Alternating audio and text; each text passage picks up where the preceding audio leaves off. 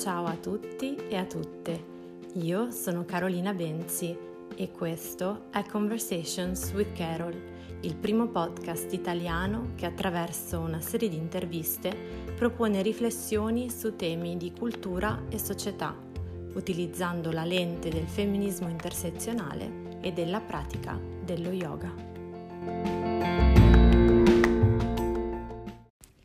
Ciao a tutti e a tutte, bentornati e bentornate per un nuovo episodio di Conversations with Carol. Questa volta uh, c'è stato un oiato un pochino più lungo dall'ultimo episodio, passato un mese abbondante e, i motivi sono stati tra i più vari, ma non vi annoio con la mia eh, appunto noiosa vita privata, nonché intervallo di quarantena di Covid e passiamo al dunque. sono successe un sacco di cose in questo mese um, e uh, insomma si è parlato davvero di, di tanto uh, online, soprattutto devo dire la verità, le mie attenzioni sono state ultimamente sul clima incredibilmente direi tossico che eh, si sta sempre di più facendo sentire eh, tra i meandri del web. E eh, devo dire la verità, mentre editavo questo podcast stavo proprio pensando a il concetto che vabbè ovviamente è uno spoiler che non è uno spoiler perché il titolo lo leggete benissimo quindi avete già capito di cosa parliamo. Il, il titolo di questo, di questo podcast il concetto principale di cui parleremo in questo podcast mi continuava a rimbalzare in testa eh, cioè il concetto di, di decoro e di come ehm, in realtà sia anche profondamente connesso con quanto sta succedendo in questi giorni e eh, ho riflettuto molto su alcuni punti che mh, mm, andrete poi ad ascoltare spiegati molto meglio eh, di me dal mio ospite. Eh, di quanto tutto questo sia rilevante con i fatti di cronaca degli ultimi tempi, quindi di questa, ehm, diciamo così, cultura dell'aggressione e dello shitstorming eh, online, di quanto tutto questo sia legato al concetto di decoro, di essere indecorosi o di essere degradanti, quindi quando parliamo di degrado, che cosa intendiamo, che cosa percepiamo, che cosa significano per noi queste parole e Badate bene che eh, per me la parola eh, decoro e degrado non è necessariamente come magari potreste pensare qualche, qualcosa che eh, metterei come etichetta a, per esempio, chi non è d'accordo con quello che faccio io o non è esattamente allineato con i miei pensieri, ehm, ma anzi è la parola che più spesso sento eh, quando si giudica una situazione che eh, in qualche modo ci infastidisce. Quindi eh, in, domandarsi sul perché qualcosa ci infastidisca e da cosa eh, percepiamo questo, da cosa sia da cosa scaturisca e che cosa sono veramente questi due concetti è qualcosa di molto più complesso di quello che può sembrare. E quindi sono veramente felice che, che Fabio, Fabio Bertoni, abbia deciso di, di, rispondere al mio invito e di parlarne con noi perché eh, quando io mi sono trovata a leggere i suoi scritti riguardanti questo tema, per me è stato tipo wow, cioè mi sono veramente resa conto di quanto la sua analisi stesse dando voce a tante cose che eh, io stessa mi sono trovata ad analizzare in altri campi o su altri temi, ma come tutto eh, faccia parte dello stesso cerchio in realtà e che tutto poi ehm, sia connesso. Ehm, Fabio è una persona fantastica che io ho conosciuto a Cagliari grazie a Francesca Di Biase, la mia ultima, penultima ospite prima di Fabio, e che ho conosciuto eh, una serata un po' particolare a Cagliari in cui appunto sono stata invitata in questo, mm, come potrei definirlo? Sì, era un circolo, non era un centro sociale, no, era un circolo direi. Adesso non ricordo benissimo, mi ricordo soltanto che mi sono persa innumerevoli volte nel centro storico di Cagliari per trovare questo posto, ma che è stato un percorso incredibile perché io amo moltissimo il centro di Cagliari e amo perdermi leggendo le scritte sui muri. Quindi eh, l'ho conosciuto durante questa serata e eh, durante tutta la serata abbiamo chiacchierato fittamente de, tematiche varie ed eventuali, perché appunto Fabio è una persona estremamente preparata e interessante, perché un po' come me ha un lato attivista e poi un lato invece da accademico. E uh, quindi appunto eh, in questo momento Fabio è un assegnista di... Mm, no, scusate, stavo già dicendo male. In questo momento Fabio è un postdoc all'Università di Cagliari eh, e ha invece uno dottorato di ricerca già terminato a Padova, eh, proprio in sociologia. Ma ha anche un trascorso molto, eh, molto lungo e molto impegnato eh, nell'attivismo, soprattutto appunto a Milano, ma vi racconterà meglio lui durante l'episodio. E quindi sono davvero, davvero contenta di essere qui con lui, eh, di essere stata con lui a parlare di questo tema che vi assicuro non è per nulla semplice e che ha, eh, mi ha aiutato Fabio a decostruire un po', destrutturarlo e eh, cercare di capire che cosa si intende con queste due parole. Quindi Bando alle ciance, come sempre, che invece ciancio sempre un sacco perché poi mi mancate tanto e quindi quando non faccio podcast per così tanto tempo poi faccio delle intro lunghissime, smetterò di parlare e vi lascerò a quello che mi sono raccontata con Fabio Bertoni.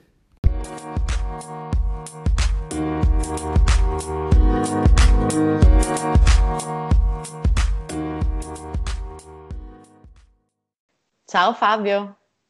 Ciao Carol, che bello sentirti. Che bello sentirti, sono molto molto contenta. Benvenuto a Conversations with Carol. Grazie, grazie per l'invito. Grazie a te di, di averlo accettato, e, anzi è da mm, settembre che stavo pensando a, a insomma, chiederti se, se, ti sarebbe piaciuto partecipare a Conversations with Carol e sono molto contenta anche del tema che insomma siamo, abbiamo deciso di trattare, quindi davvero davvero grazie perché mi sono molto molto appassionata a leggere quello che mi hai mandato e non vedo l'ora di sviscerare tutto quanto nell'episodio. Sei mai stato in un podcast? No, prima volta. Ah, wow! Battesimo di fuoco. Mi sento molto onorata di questa cosa, mi sento molto molto onorata. Anche perché ora io ho come sempre un po', uh, devi sapere che prima della, della, puntata faccio una specie di, di, di mini intervento in solo in cui presento l'ospite, saluto i miei ascoltatori e le mie ascoltatrici e vagamente introduco, ma non spoilerò troppo perché mi piace sempre che sia la persona ospite a raccontarsi. E dunque, caro mio, adesso io ti lascio la parola e ti chiedo di raccontarmi un pochettino di te, perché i nostri ospiti hanno visto il titolo della puntata di oggi, hanno sentito quello che ho detto io, però Adesso mi piacerebbe che, insomma, ti raccontassi. Non ti farò parlare in terza persona, quindi non ti farò la domanda chi è Fabio? Però, quindi no, non sono così cattiva, però raccontaci un po' di che cosa ti occupi, dove sei. Intanto da dove ci parli, tra l'altro? Allora, al momento sono a Cagliari, dove um, sto lavorando come, con un assegno di ricerca um, di sociologia e okay. nel frattempo quest'anno ho iniziato anche a insegnare uh, un corso di sociologia generale nel corso di laurea in scienza della comunicazione. Okay. E um, mh, arri- con l'accento probabilmente si sente che non è eh, propriamente sardo o castellaio, Uh, Arrivo da Milano, eh, dove ho studiato, oh, per poi a spostarmi a Padova, dove ho fatto un dottorato in scienze sociali. Uh-huh. Uh-huh. Um, Con tesi, raccontaci qualcosa. Come scusa? Voglio sapere, vogliamo sapere co- la tesi del dottorato, la domanda fatidica che si fa sempre, con che tesi? Dottorato. Con che tesi? Allora, ho lavorato su uh, delle pratiche che ho definito effimere, eh, nello specifico erano giocolleria, arti di strada, parkour e slacklining, uh-huh. eh, cercando di uh, vedere in queste pratiche appunto effimere di gioco, di leisure, eh, quali conflitti venivano a crearsi nella quotidianità di queste pratiche sugli usi degli spazi, per interrogarli sui discorsi dei corpi in pubblico. Cioè, molto oh, basicamente l'idea era anche intorno a queste pratiche di gioco si creano dei conflitti, delle negoziazioni, anche delle alleanze rispetto a come si usa lo spazio mm-hmm. e questo ci dice qualcosa di quali corpi possono stare eh, nello spazio pubblico, possono, stare, eh, possono essere visibili, possono mostrarsi e cosa i corpi possono fare in pubblico uh-huh. e quali discorsi intorno a questo vengono costruiti. Mm, qualcosa mi dice che questo ci aiuterà a parlare di quello che dobbiamo parlare oggi. Esatto, eh, perché uh, quello del decoro diventa- non era il, uh, un punto di partenza, diciamo, no? quando finita la laurea si scrive specialistica, si scrive il progettino da wannabe dottorandi, però uh, è diventato subito un, uh, un punto di interesse certo. e è diventata una parte abbastanza importante del mio lavoro di tesi. Mm-hmm. E uh, tra l'altro questo si unisce anche a, all'altro percorso che, vabbè, eh, che, tu già sai, eh, eccetera, che ha, però ha senso mettere nella presentazione perché non voglio presentarmi solo come ricercatore, che sono i percorsi di attivismo che um, nei miei spostamenti da bravo precario della ricerca ho cercato di, di continuare a tenere eh, partendo dai movimenti studenteschi, da, dalle occupazioni, uh, dagli spazi occupati, ecco, uh-huh. e uh, dai movimenti per il diritto alla città. Uh, ha attraversato, al momento sono impegnato nel mutuo soccorso Castello, eccetera. E anche attraverso i percorsi di movimento, uh, diciamo che uh, la questione del decoro e degli usi della città è una cosa che è tornata più volte. Mh-mh, mh-mh. E tutto questo era tra l'altro Milano, Padova, quindi se hai diciamo il tuo attivismo si è sviluppato principalmente a Milano, giusto? Sì, principalmente a Milano, mhmm, perché è la città in cui dove sono stato per più tempo, eccetera. A Padova sono stato molto vicino, ma con, ehm, forme di protagonismo un po' in tono minore, mettiamola Okay. così.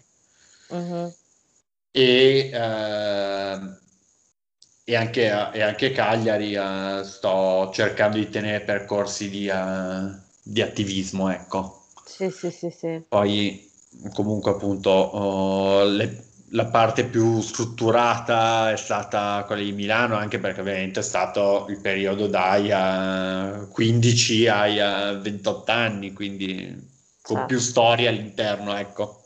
Certo, certo, certo.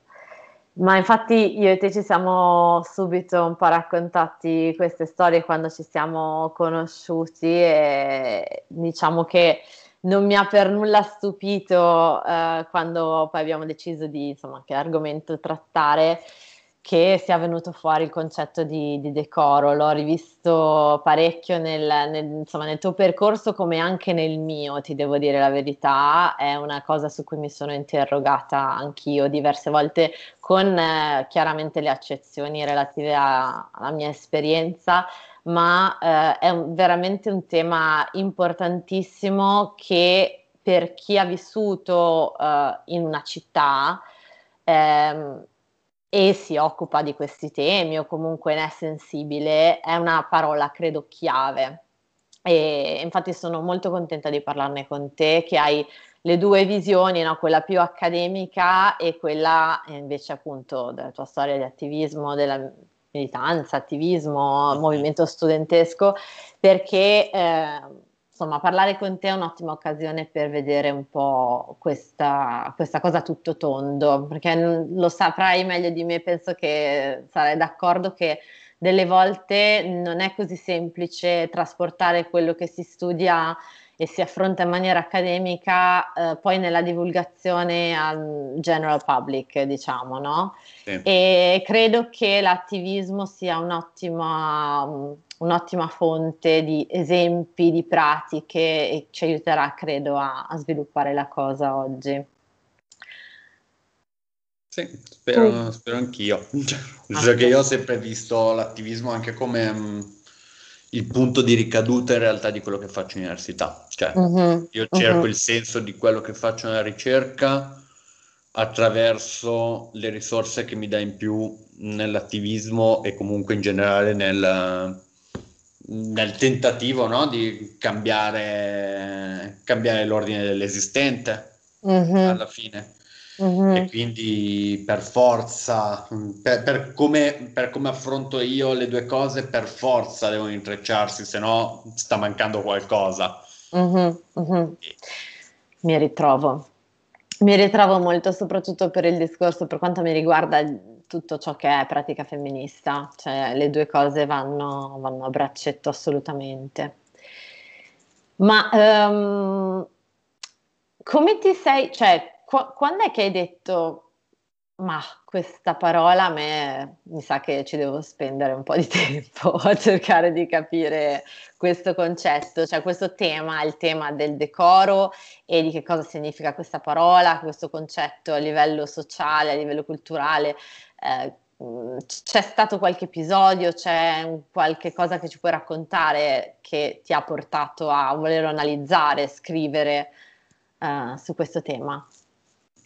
Eh, um, il quando è difficile da dire, nel senso che a un certo punto il tema del decoro è entrato nelle vite di tutti, vol- volenti o nolenti, e, uh, ed è diventato quasi quotidiano.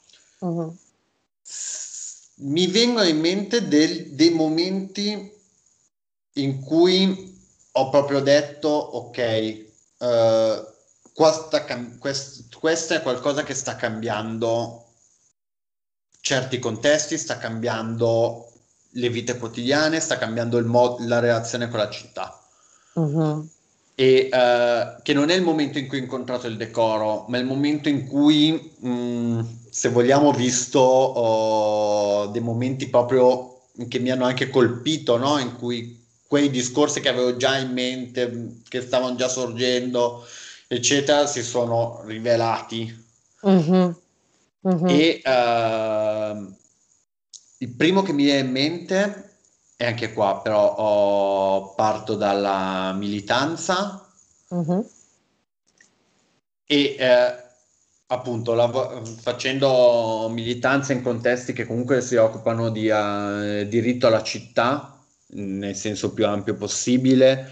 Eh, c'era questa idea che ci fosse qualcosa dietro questa parola di decoro che iniziava ad emergere, che stesse cambiando il modo di stare negli spazi pubblici, che stesse giustificando una serie di limitazioni, di restrizioni, eh, di controllo sulla socialità uh-huh. e uh, producendo un discorso per certi versi mh, mm, che ricalcava la questione securitaria, per altri versi di nuovo.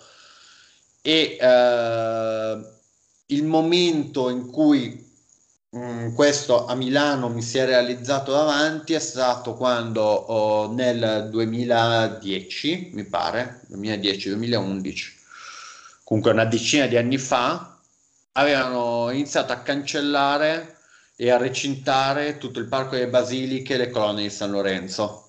Mm. Eh, che eh, per eh, le, le non milanesi e i non milanesi. Eh, eh, esatto, te che non conosci troppo Milano, giusto? Esatto, esatto, sì, sì.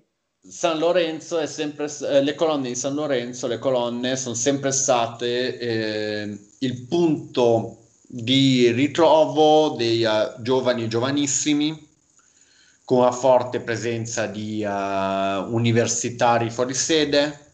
Okay. È sempre stato un luogo di una movida mm, cheap, potremmo dire, no? Sì. Cioè non tutta incentrata sulla movida classica milanese da stereotipo, tutta localara, mm-hmm. tutta basata sui luoghi di consumi, ma sulla piazza, sul, sul ok, prendere da bere o portarsi a casa da bere, ritrovarsi in gruppetti, mm. eh, chiacchierare, stare insieme, seduti, seduti, per terra sulla piazza. Certo, sì, sì, sì, sì. E, ed era appunto una zona che era davanti all'ingresso di una chiesa e che oh. aveva un colonnato romano a, recint- a dividere, diciamo, uh-huh. e, la, e il parco subito dietro. Okay. Erano un po' queste due zone in movimento che creavano tutta un'area di mh, socialità giovanile abbastanza in centro, nel senso a 10 minuti da Duomo, per intenderci. Okay. E che è e quindi l'azione è stata, scusami se ti interrompo, ehm, no, no, no, beh, finisci, finisci, finisci. No, dice, è sempre stata una zona molto libera eh, a livello di accessi, a un certo punto ha iniziato prima a recintare, a mettere um, le transenne davanti alla chiesa, evitando che si potesse salire sui scalini, poi a chiudere dei, dei varchi, poi ad aumentare la presenza di polizia nel, di pattuglia. Mm. Hanno proprio chiuso cancellando il, cioè mettendo un cancello al il parco okay. e poi tutta una recinzione. Ha iniziato a togliere spazi non perché ci fosse qualcosa, ma perché iniziavano a dire il degrado, la movida, eh, non c'è decoro, i problemi, eh, i problemi con i residenti, appunto i giovani che portano degrado, degrado, degrado. Sì.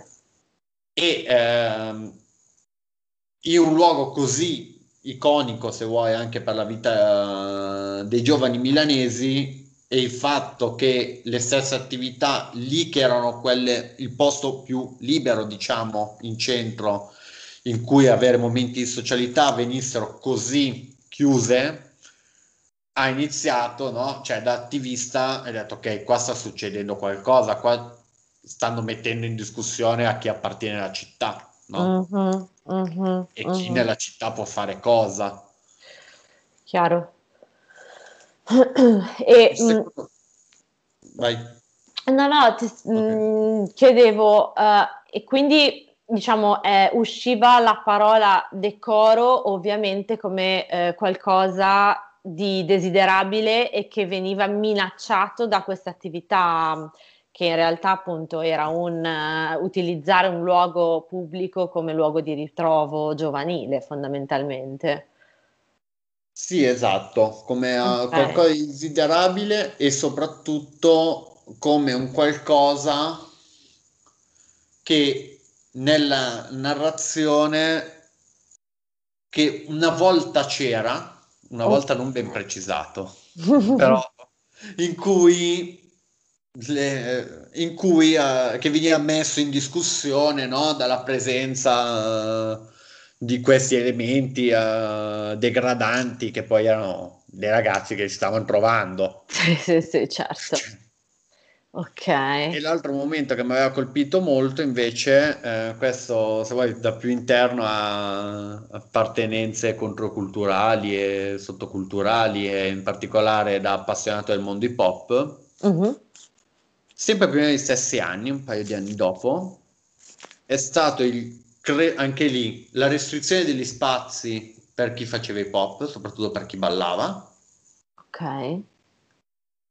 E un, una, un, un modo di criminalizzare, in quel caso proprio, mm. attraverso tutta la retorica del degrado uh, e del decoro, uh, i writer. Sì. Che E lì il momento che più mi ha colpito, che io ho trovato, continuo a trovare allucinante, anche se poi la questione si è chiusa in nulla di fatto, giustamente per fortuna, è stato quando nel 2013, partendo da delle campagne sul degrado, hanno dato a uh, Trev Reiter l'imputazione di associazione a delinquere. Cavolo! Una sproporzione enorme, no? Certo, certo. E anche lì eh, ovviamente dici ok, ma cosa sta succedendo qua? Perché ehm, certo, eh, non è mai stato sicuro fare il writer. No, chiaramente. Da, ha sempre avuto delle questioni, però andare a prendere una cosa da codice penale. Esatto. In cui si misurano gli anni di pena in doppia cifra, sì. vuol dire che lì si sta acutizzando qualcosa tanto più nello stesso anno, e questa è la cosa davvero triggerante, se vuoi, sì. in cui il comune faceva il bando per i 100 muri liberi per il writer. Stavo per dirti la stessa cosa, Stavo, la mia domanda sarebbe stata questa, sarebbe stata ma io ricordo però anche questo di quegli anni, nel senso che era stato un caso di cui si era anche abbastanza discusso come una mossa progressista, cioè ok noi accettiamo, vogliamo anche le sottoculture, gli diamo lo spazio, cioè glielo diamo noi, che è abbastanza... Esatto sì, eh, nel senso, insomma... eh, quello anche è un caso... Mm, mm, mm. È un caso abbastanza significativo. Da un lato, proprio perché, vabbè, ovviamente ci sono in mezzo un discorso di competenze differenti, no? Nel senso che da un lato c'era il comune di Milano che faceva i 100 muri liberi, ovviamente non era il comune a dare il, eh, il capo di imputazione di associazione a delinquere, ma passava la, la palla sulla magistratura. Chiaro. Però la coincidenza delle due cose evidentemente fa vedere qual è il nesso tra le due questioni. Certo. No? Cioè, per chi sta nel recintino che abbiamo dato gli diamo la medaglietta perché uh, concorre um, a rendere belli i quartieri con uh, i propri colori, Mm-mm-mm. a chi va sul muro di fronte invece diamo associazione delinquere.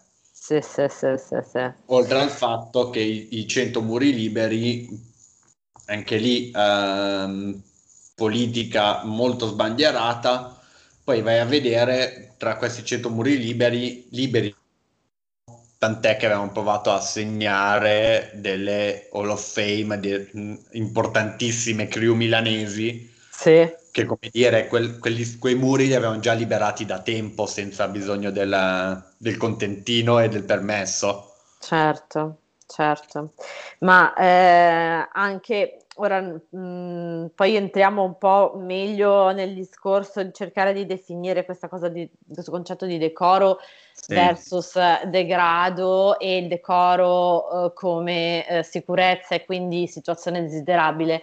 Ma giusto per fare un altro esempio, io mi sono trovata Uh, a, insomma, a, lavorare in un progetto uh, di, una, di, una, mia ex collega che si occupava di un caso simile a Roma, nel quartiere di, di Torpignattara, dove mm-hmm. praticamente eh, questa questione del, dei writers, ma proprio anche diciamo dell'arte, cioè rendere arte il, o artista il writer, dandogli delle commissioni addirittura eh, e quindi degli spazi spazi nel quartiere per esprimere a quel punto la propria arte, quindi cioè trasformare il gesto in arte, ma in un modo estremamente musealizzante e quindi cioè, quasi come se fosse un'operazione di, eh, di, di, di un esercizio di um, curation proprio, no? come se fosse mm-hmm. una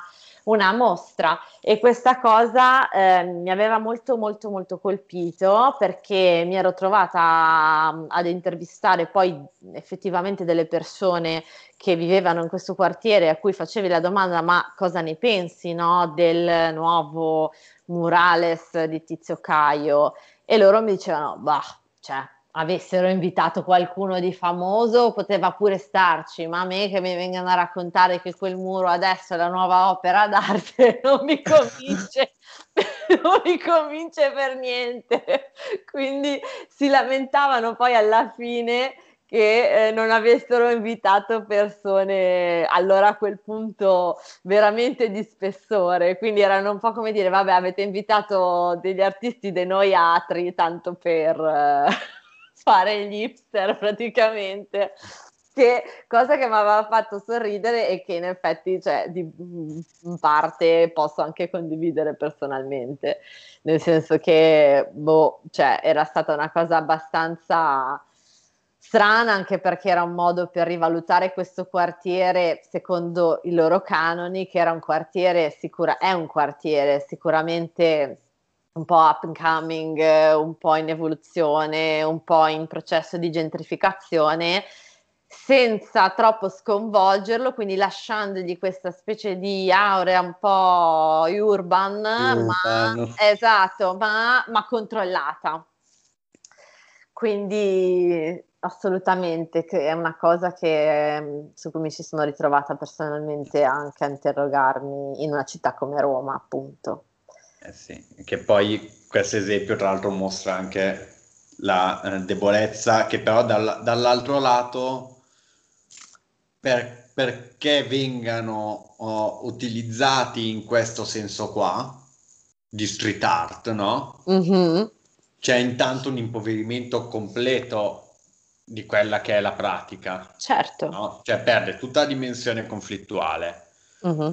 Eh, nella, nel fare proprio il lavoro. Chiaro. Perde tutta la dimensione di potenza del linguaggio perché allora a quel punto deve essere bellino, deve essere comprensibile almeno nei loro piani da, dal ragazzino come dalla Shura di a 70 anni. Ah, sì. Quindi per forza essere figurativo, se, entrare in certi canoni estetici. Cioè, certo. quindi impoveriscono completamente uh, tutto un discorso culturale e poi comunque l'effetto è quello, quello che hai raccontato tu. Che... Mm-hmm. Assolutamente, sì, sono molto, molto, d'accordo. rivelatore di uh, dinamiche che stanno dietro sta cosa, il tuo esempio. Mm-mm-mm.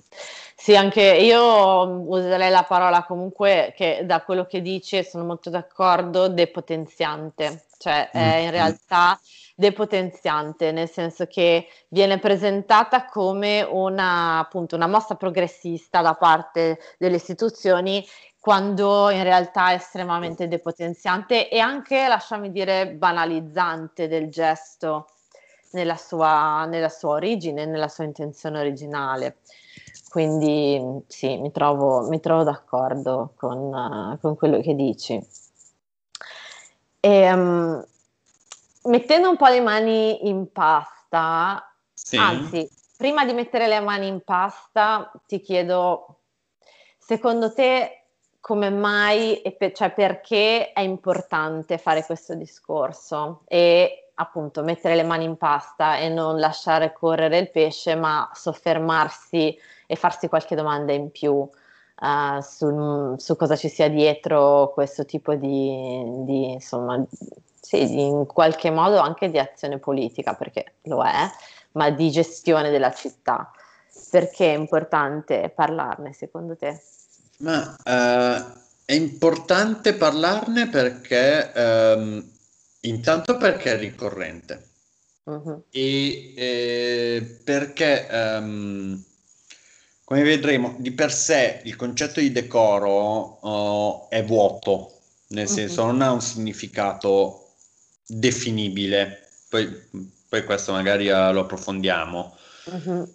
Però questa cosa qua permette a chi lo usa e chi ha il potere di usare e di definire il decoro, gli dà una possibilità enorme che è quello di plasmarlo in più casi possibili.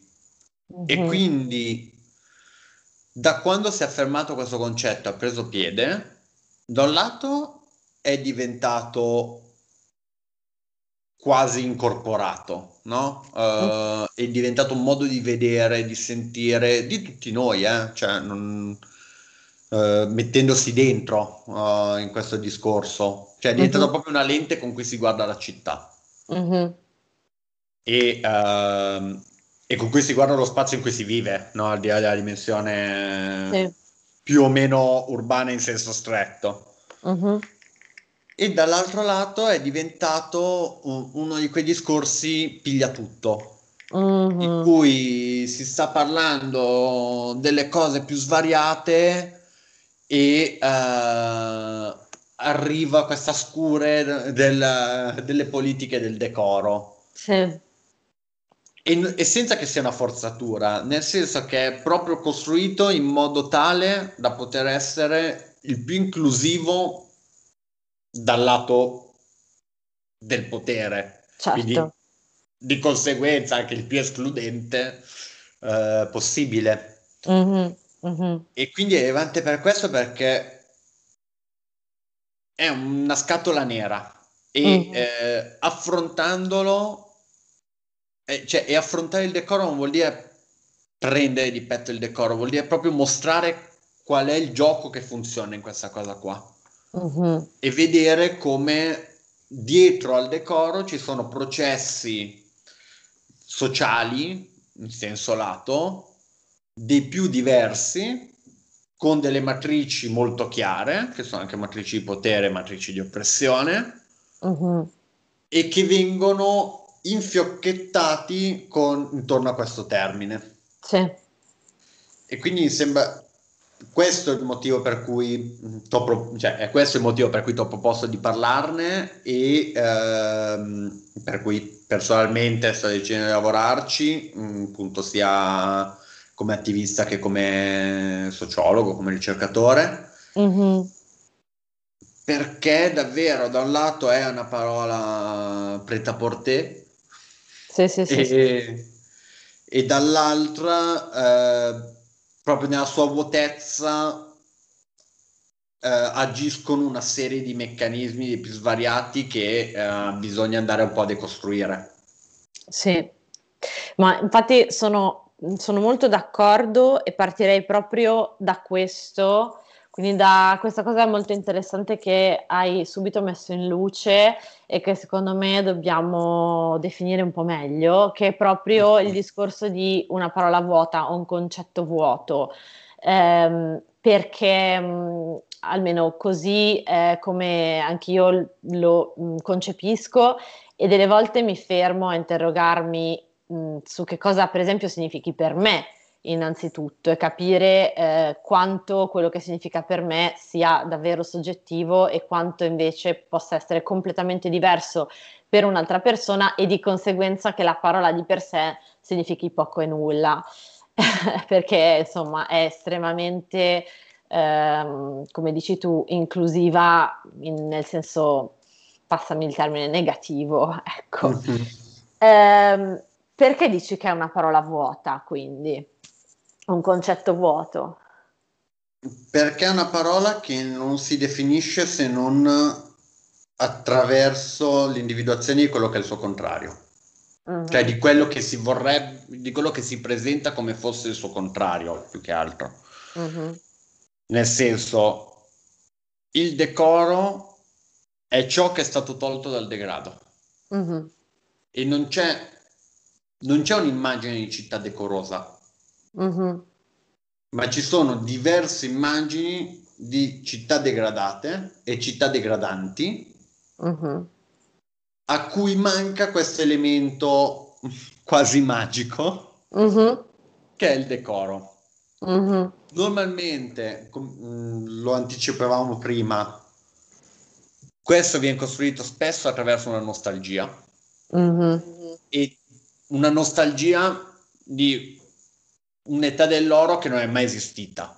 Sì, sì, sì, sì, sì. Nel senso che uh, cioè non, uh, non, corrisponde a un periodo effettivamente uh, identificabile che, di cui diciamo possiamo dire ok 20 anni fa 30 anni fa 50 anni fa questo quartiere era meglio perché quell'elemento che ora viene individuato come degradante non era così sviluppato ad esempio mm-hmm, mm-hmm. ma c'è un richiamo a un era meglio quando si stava peggio, eh certo. proprio per dirla così, che eh, prova un pochino a conferire un significato a questa cosa del decoro, ma poi mm-hmm. in realtà nel momento in cui si lavora su cosa sarebbe questo decoro è sempre un lavoro in assenza. Mm-hmm. Mm-hmm. Sì, sì, sì. E... Quindi questo non c'era, questo non c'era, non c'erano i criminali, esatto. non c'era la sporcizia, non c'era quell'altro, perché forse se vogliamo iniziare a dare, mh, so per esempio, degli aggettivi eh, che sono a volte utilizzati quando si utilizza la parola decoro, poi dimmi se sbaglio, ma sono spesso cose tipo eh, pulito, ordinato, eh, bello, eh, funzionante, eh, no? Giusto, che però che cosa vogliono dire queste parole e, e, soprattutto in che momento e in che modalità, perché voglio dire, pulito in che senso, funzionante in che senso, certo. no? E, certo. Cioè, e, e anche una cosa importante che mi hai giustamente fatto notare è che questo decoro viene spesso associato con la parola sicurezza, che è una parola che chiaramente fa stare bene molte persone e viene usato come un grosso ancoraggio di questo decoro. Sì, anche se su questo oh, c'è una, um, una, differenziazione, secondo me, mm. rispetto all'uso uh, um, anche qua l'uso nelle politiche che si è fatto del discorso della sicurezza. Mm-hmm. E eh, quell'elemento di differenziazione proprio in, sta proprio in quegli aggettivi che, ha, che dicevi prima. Mm. Nel senso che uh, il decoro lavora proprio su un piano morale ed estetico. Mm-hmm. In primo certo. luogo, este- cioè apparentemente estetico, ma a cui a quell'estetica viene fatta corrispondere un, uh, una dimensione morale, sì. in cui il uh, bello, pulito, ordinato viene fatto corrispondere a un, a un senso di uh, giustizia e così via, mentre lo sporco, disordinato, eccetera, entra nel campo dell'abietto, del, del meschino, del, del, corrotto e così via, no? Sì. E su questo un po' differisce rispetto alla sicurezza. Perché? Perché la sicurezza è tutta costruita intorno a un concetto di emergenza. Mm-hmm. Cioè, perché scatti l'elemento oh, della, uh, dell'insicurezza, ci vuole un evento scatenante, ci vuole un qualcosa, ci vuole un rischio permanente, no? Mm-hmm. Che magari viene anche costruito come strutturale, magari mm. del tutto inventato a volte. Sì. Però sempre con questa necessità di costruire, uh, di sentirsi in pericolo qui ed ora. Mm-hmm. Il mm-hmm. passaggio sul piano morale ed estetico permette di fare una politica di sicurezza anche in casi a bassa intensità. Sì. No? In cui non solo ci si sente in pericolo, ma anche che banalmente sì, ok, non, mm, non, magari non mi metto in pericolo, però comunque non è a modo che sia così. Mm-hmm è mm-hmm. sgradevole che sia così, uh, è esteticamente brutto sì. che ci sia questa cosa. Quindi se vogliamo è quasi un'estensione. Mm-hmm, mm-hmm.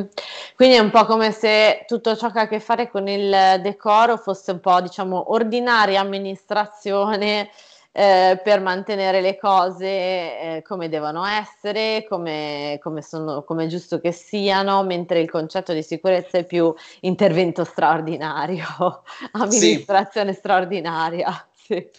sì certo, anche, anche, in situazioni in cui la, l'emergenza è del tutto strutturale viene presentata come se fosse un, un'emergenza, no? Certo. Cioè, certo. eh, l'emergenza di per sé non dovrebbe durare 40 anni, eh, a un certo mm. punto continuare a parlare di migrazione in senso securitario. Chiaro. Se mm. parli di emergenza è diventato un assurdo, cioè di cosa stiamo parlando? Non è un'emergenza, è un elemento della società. Chiaro. È così. Chiaro.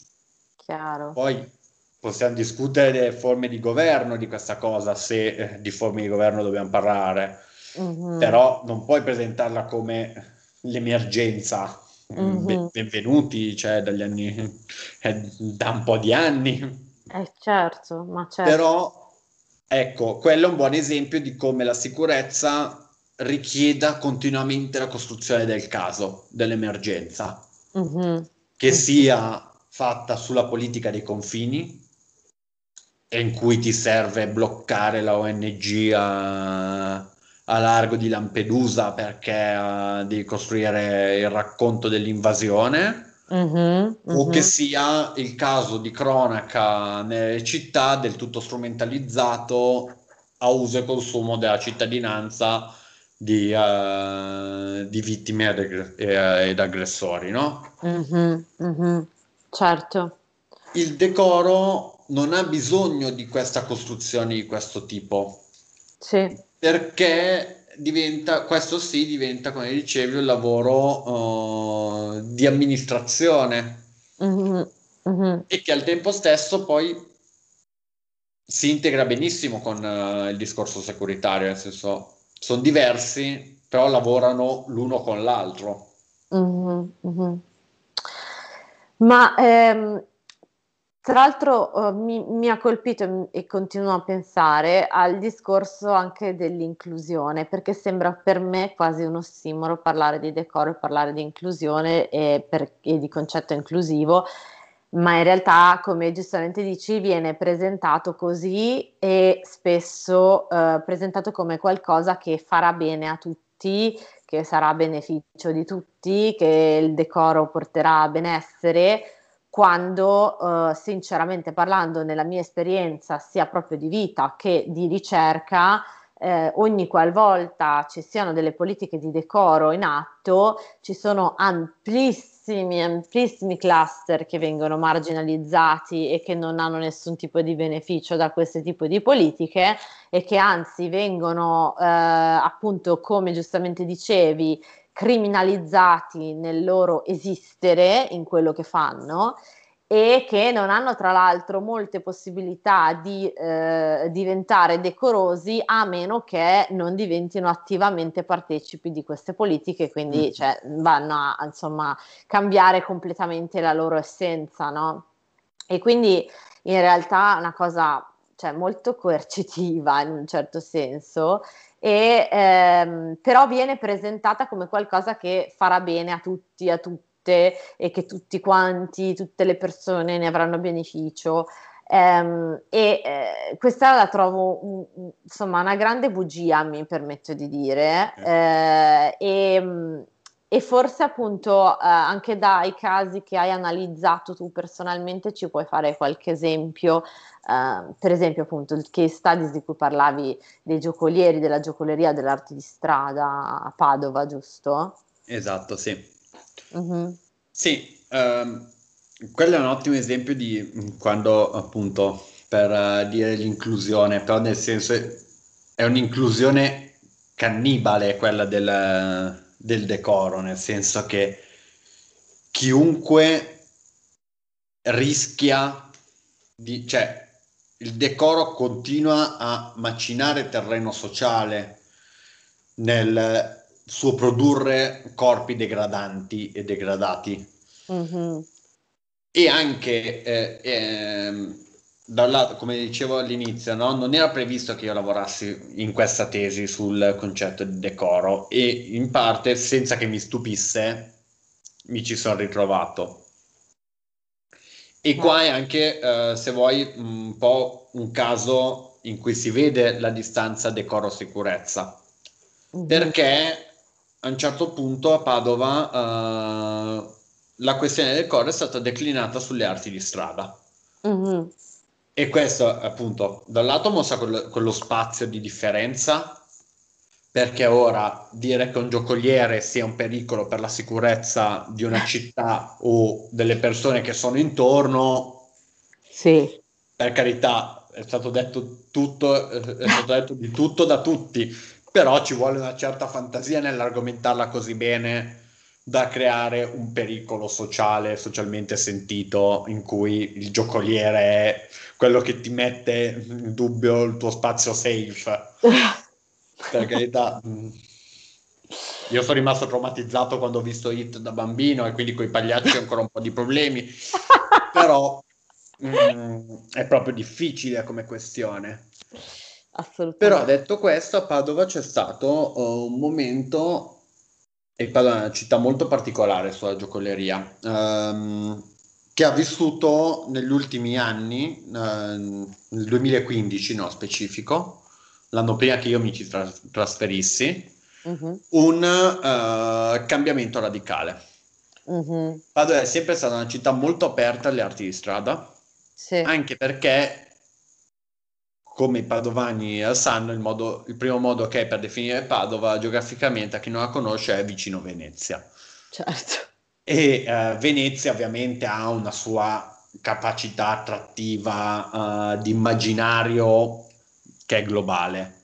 Assolutamente. E Padova era per gli artisti in giro per l'Europa, nei loro giri, eh, eccetera, la città in cui il giovedì o il lunedì, insomma, nei giorni prima o dopo il weekend che facevano lavorando a Venezia, potevano fermarsi a fare un giorno in più. Uh-huh. Perché comunque è una cittadina abbastanza... Cioè, provinciale, però non piccolissima, con un'università molto importante, con molti studenti, un certo fermento, un certo modo di vivere le piazze, i luoghi pubblici, che ben si prestava, insomma, per senza investirci troppo, perché uh-huh. appunto l'obiettivo era andare il weekend a Venezia, però in cui era piacevole e sensato fermarsi per un artista anche europeo. Sì e dall'altro lato uh, questo permetteva anche pad- agli artisti padovani di avere una città viva e ricettiva da quel punto uh-huh. di mhm. vista. Uh-huh.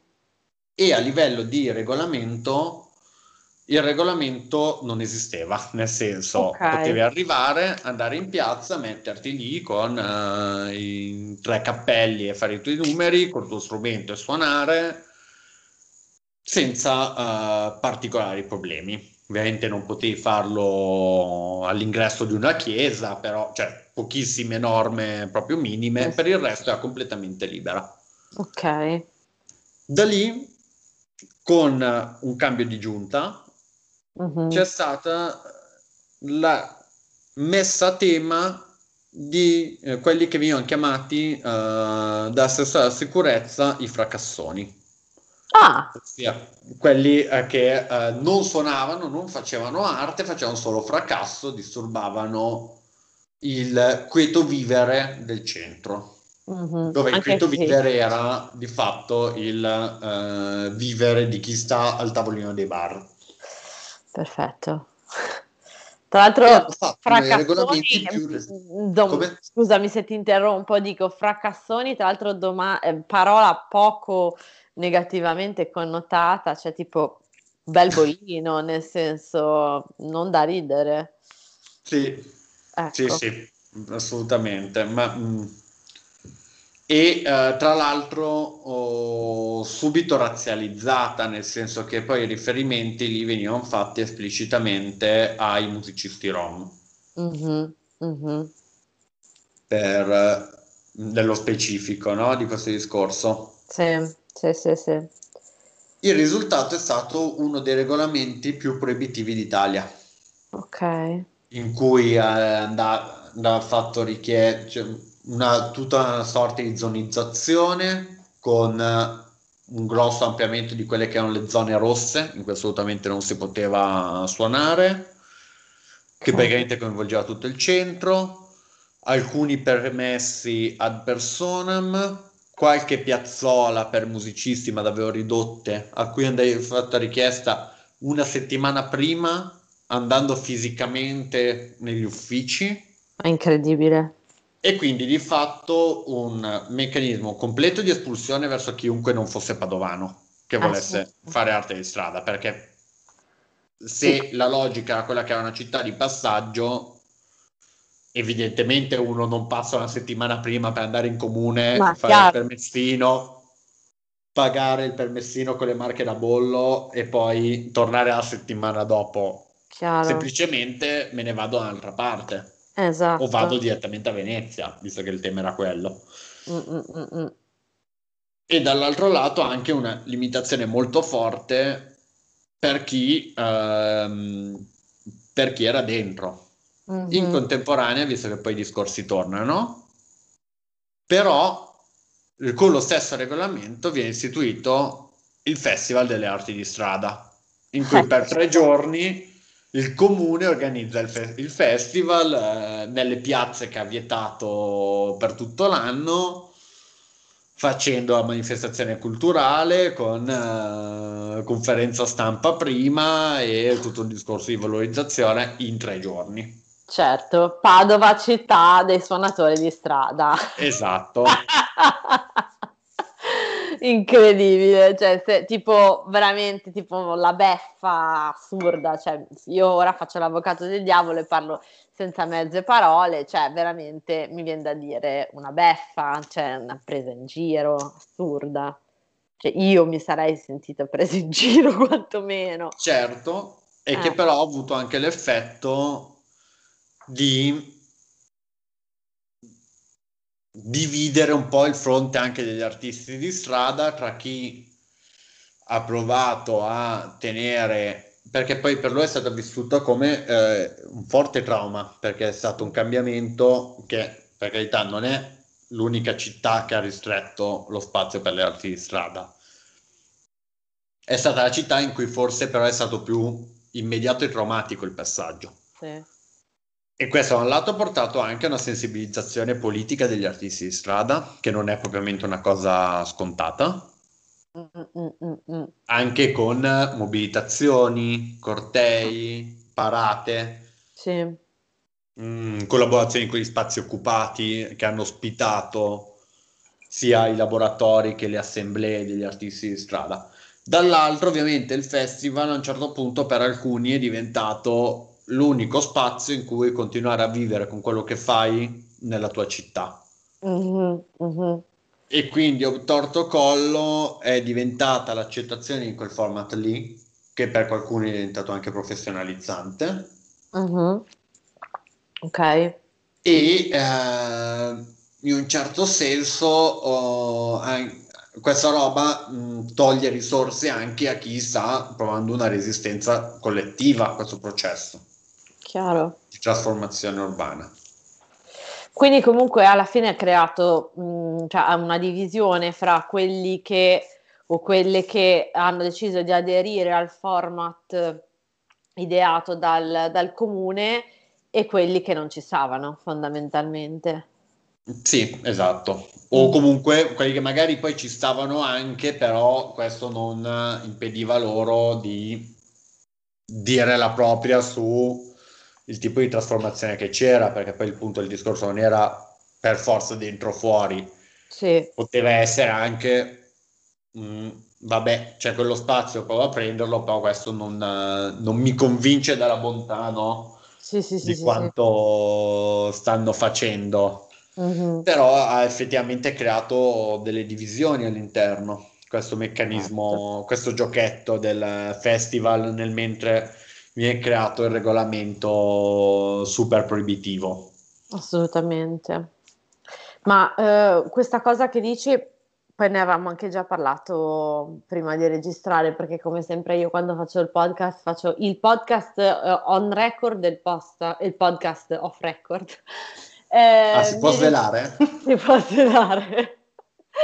Mi ricorda molto, anche se chiaramente discorso complessissimo e altrettanto, insomma, eh, che necessiterebbe di un altro podcast, ma eh, il, l'azione che io ho visto fare, vedo, ho visto fare per anni in Olanda eh, per quanto riguarda il sex working nel senso che eh, anche lì eh, comunque per quanto eh, si possa essere d'accordo o meno con il regolamentare e se sì in che modo il sex working, però è stato reso mh, accettabile e decoroso da tutta una serie di scelte che lo hanno reso non solo super regolamentato, ma anche una sorta di festival, una sorta di, mm-hmm. eh, di, di, di attrazione mh, mm, della città stessa, eh, di motivo di turismo, eh, qualcosa che comunque è messo in vetrina in modo che sia ehm, possibile essere, insomma, osservarlo, goderne eh, in tutti i sensi, secondo quello che però è considerato ok, no?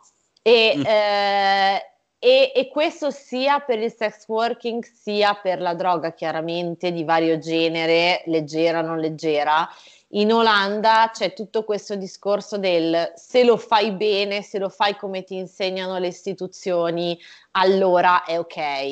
Eh, se lo fai secondo il tuo modo di interpretarlo, necessariamente non è ok e ehm, non so come dire, per quanto a un occhio forse di turista non olandese, Uh, la città di Amsterdam, per esempio, possa sembrare indecorosa, perché se io parlo con mia nonna eh, e le dico che Amsterdam è il quartiere a luci rosse, lei mi racconta e mi dice: Ah, il quartiere a luci rosse, oddio, mi sento male. Ok Invece dall'olandese è vista come quello è il modo in cui si deve fare e solo ed esclusivamente quello e per esempio eh, è vista molto peggio una donna che decide di fare sex working per i fatti suoi in libera professione rispetto che una che lo fa nel quartiere a luci rosse dove è giusto e dove è accettabile e dove va bene. Questa è una cosa chiaramente molto particolare, però a me aveva colpito questo aspetto qua, cioè che ci fossero donne che praticavano sex, sex working privatamente non fossero così accettate come per esempio, ah ma no, ma una ragazza che lo fa, dico una ragazza per dire, chiaramente un esempio, ma ci sono mille altre casistiche, lo fa nel quartiere di Amsterdam dove si deve fare, dove va bene, dove è accettato, dove tutto è chiaro, no? E questa cosa qua mi faceva impazzire, letteralmente impazzire. Sì, e questa cosa, tra l'altro, oh, che c'è un po' su tutti i casi di applicazione del decoro, in modi diversi ovviamente, perché cambia di volta in volta, permette di vedere due cose, mh, mm, principalmente. Da un lato è la costruzione del giusto modo uh-huh. e, del, e del buon cittadino che in tutti i casi tra l'altro è doppio perché sempre chi fa la cosa che viene normata in uh-huh. termini più o meno decorosi o quantomeno non degradanti, no? Uh-huh e dall'altro è anche la questione del pubblico. Uh-huh. Perché uh-huh. corrisponde, no? Ovviamente. Uh, chi, uh, uh, chi, fa il giocoliere o chi fa la sex worker in un modo o nell'altro viene giudicato più o meno positivamente o negativamente, allo stesso modo il pubblico di riferimento del giocoliere o della, del sex worker, della sex worker, eh, cambia in base a quanto rientra in quel modello morale ed estetico che la società si dà. Esatto. Dall'altro lato, un altro aspetto che è super interessante, secondo me, è la dimensione territoriale. Mm-hmm.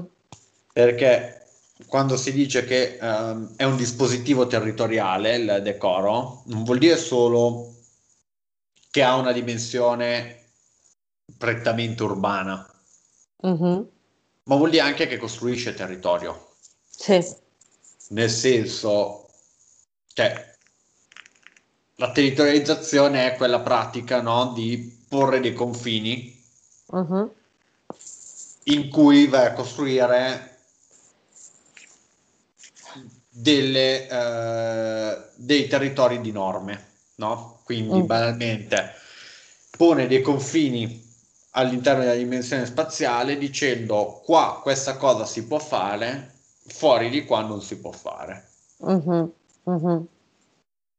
Assolutamente. E tutti i processi di decoro agiscono attraverso questi meccanismi che a volte sono di espulsione. Per certo. esempio, mm, sull'elemosina normalmente la questione è l'espulsione dal centro. Certo. Dal centro o dalla zona vetrina della città, dalla zona stai, su cui stai inv- investendo e stai valorizzando o riqualificando. Esatto. E quindi eh, basta che te ne vai un po' più fuori, te ne eh, vai va. un po' più nascosto, io un meccanismo di, uh, di, espulsione. In altri casi invece è un meccanismo di contenimento. No? Tu puoi fare questo, però basta che stai nel quartiere Luci Rosse, perché fuori a quel quartiere... Mm. Mm, esatto. Oppure tu Puoi fumare in 8000 coffee shop ad Amsterdam, esatto. perché poi in altre città dell'Olanda Ma... magari c'è anche il club, magari c'è anche il locale, Mm-mm. però il modo in cui sei guardato cambia un po'. Certo. Perché? Perché il divertimentificio sta ad Amsterdam. Esattamente. Esattamente.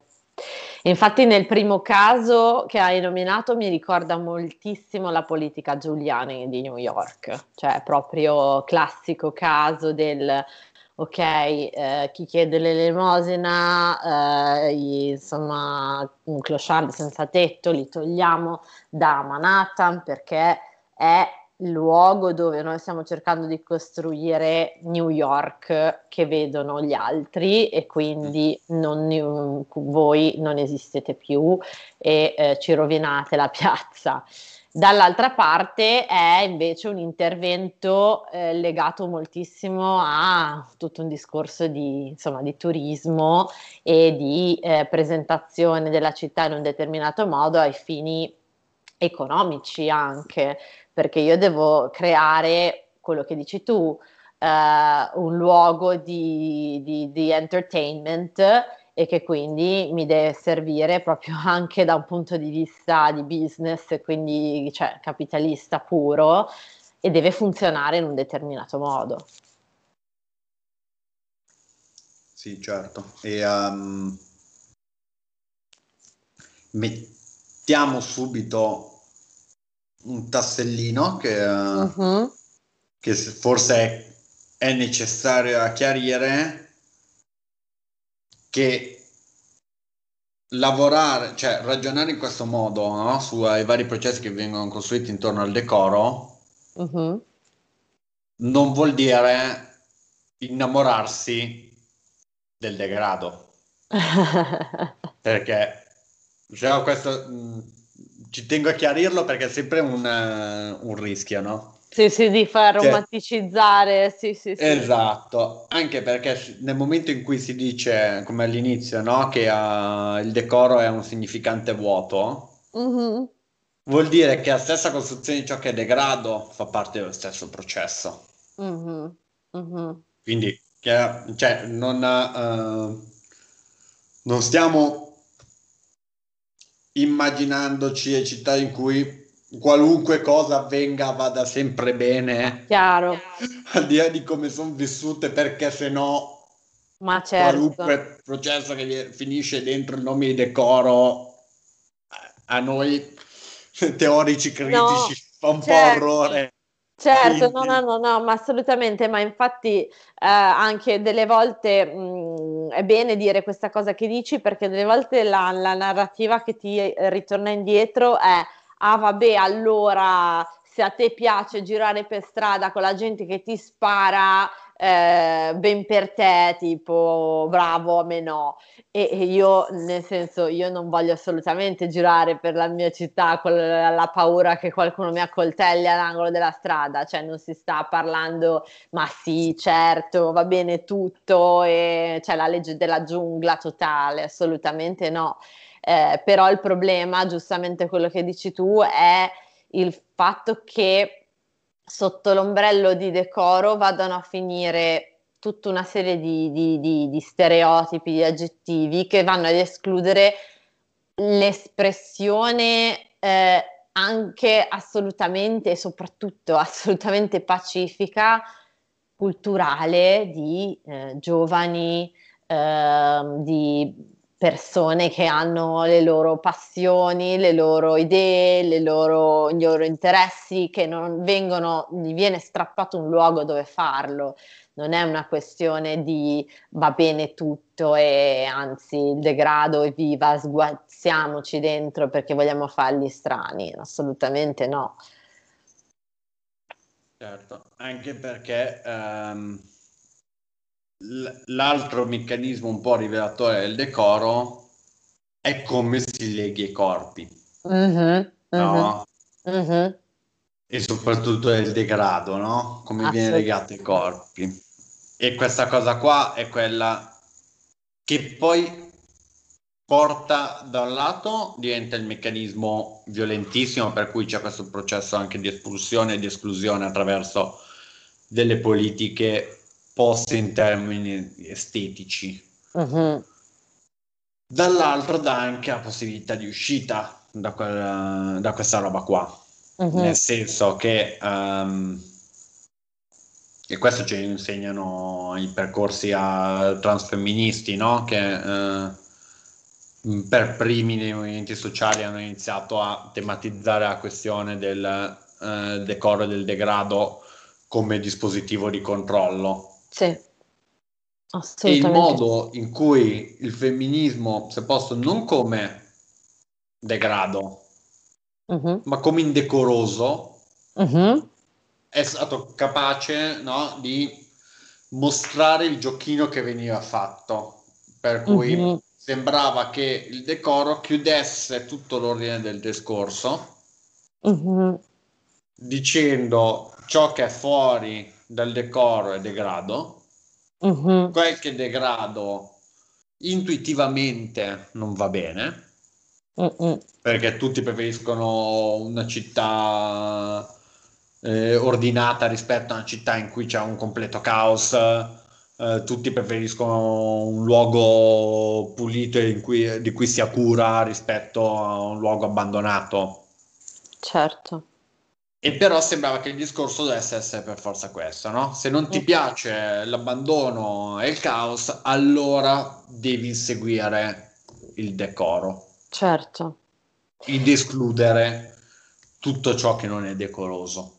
Sì, sì, sì, sì, chiaro, ma beh, infatti in un modo tra l'altro eh, cioè, tipico per quanto riguarda il discorso femminista, eh, questa dicotomia, un discorso estremamente patriarcale, cioè questo pensare certo. bianco, nero, eh, bene, male, giusto, sbagliato. Pubblico, no? privato. Pubblico, privato, esattamente, cioè è un modo di, di pensare e vedere il mondo eh, così eh, sdoppiato, dicotomico e mi verrebbe da dire cartesiano ehm, eh, che è eh, assolutamente mh, mm, cioè uno dei pilastri del patriarcato e contro cui chiaramente dunque il femminismo si scaglia e cerca di mh, mm, insomma far capire eh, quali sono le problematiche di questo modo di pensare e eh, per quanto riguarda il corpo, soprattutto il corpo di una donna, tanto per fare un esempio proprio spicciolo, eh, che ne so, mi viene in mente il corpo della donna decoroso eh, visto da un punto di vista patriarcale è un corpo depilato, un corpo di cui non si sa bene i fluidi dove siano, se esistono, probabilmente non esistono, ehm, un corpo che è, eh, risponde a determinati canoni estetici relativi al momento in cui si vive, un corpo che ha pudore e che quindi nasconde determinate zone erogene accuratamente, che sono visibili solamente da eventuali uomini che hanno il controllo su quel corpo e via via discorrendo e ehm, questa cosa è assolutamente similare a quello che avviene in un contesto di una città eh, dove si cerca di rendere decorosa una zona, un quartiere, eccetera, eccetera. Cioè determinate cose io le vado a normare in modo che tutte quelle uh, particolarità che vengono percepite come non ok vengano nascoste, vengano sistemate, vengano sì, rese decorose, giusto appunto. Sì, certo, con in più anche il discorso, spesso praticamente femo-nazionalista, in cui poi il discorso del decoro non solo viene agito sui corpi, ma spesso viene fatto in maniera del tutto patriarcale, uh-huh. usando come scusa e giustificazione il corpo delle donne. Uh-huh. Uh-huh. E quindi eh, la sicurezza, eccetera, eh, e la dimensione della vivibilità sottratta da questi corpi degradanti in primo luogo viene detto oh, per l'insicurezza delle donne di stare negli spazi pubblici. Certo, certo. Con, e, ed è qua che poi le pratiche femministe hanno disinnescato quelle cose, quella cosa, per esempio con le passeggiate indecorose, no? Uh-huh, uh-huh, Perché uh-huh. a quel punto oh, i movimenti femministi hanno detto la città vivibile la facciamo noi vivendola, certo. non voi dicendo in nome nostro chi e come deve starci. Esatto, esatto. Ma e, e da questo mi viene anche da collegare il discorso proprio su eh, anche la rape culture, no? Cioè il fatto che ora finalmente forse eh, inizia a diventare un pelo più chiaro il discorso che uno stupro uh, non è giustificabile in nessun modo dal, mod, da, da, dal, dal, corpo che lo ha subito, cioè nel senso che eh, io non importa mm, assolutamente né dove mi trovassi né come fossi vestita né cosa stessi facendo e né niente perché non sono io indecorosa, ok?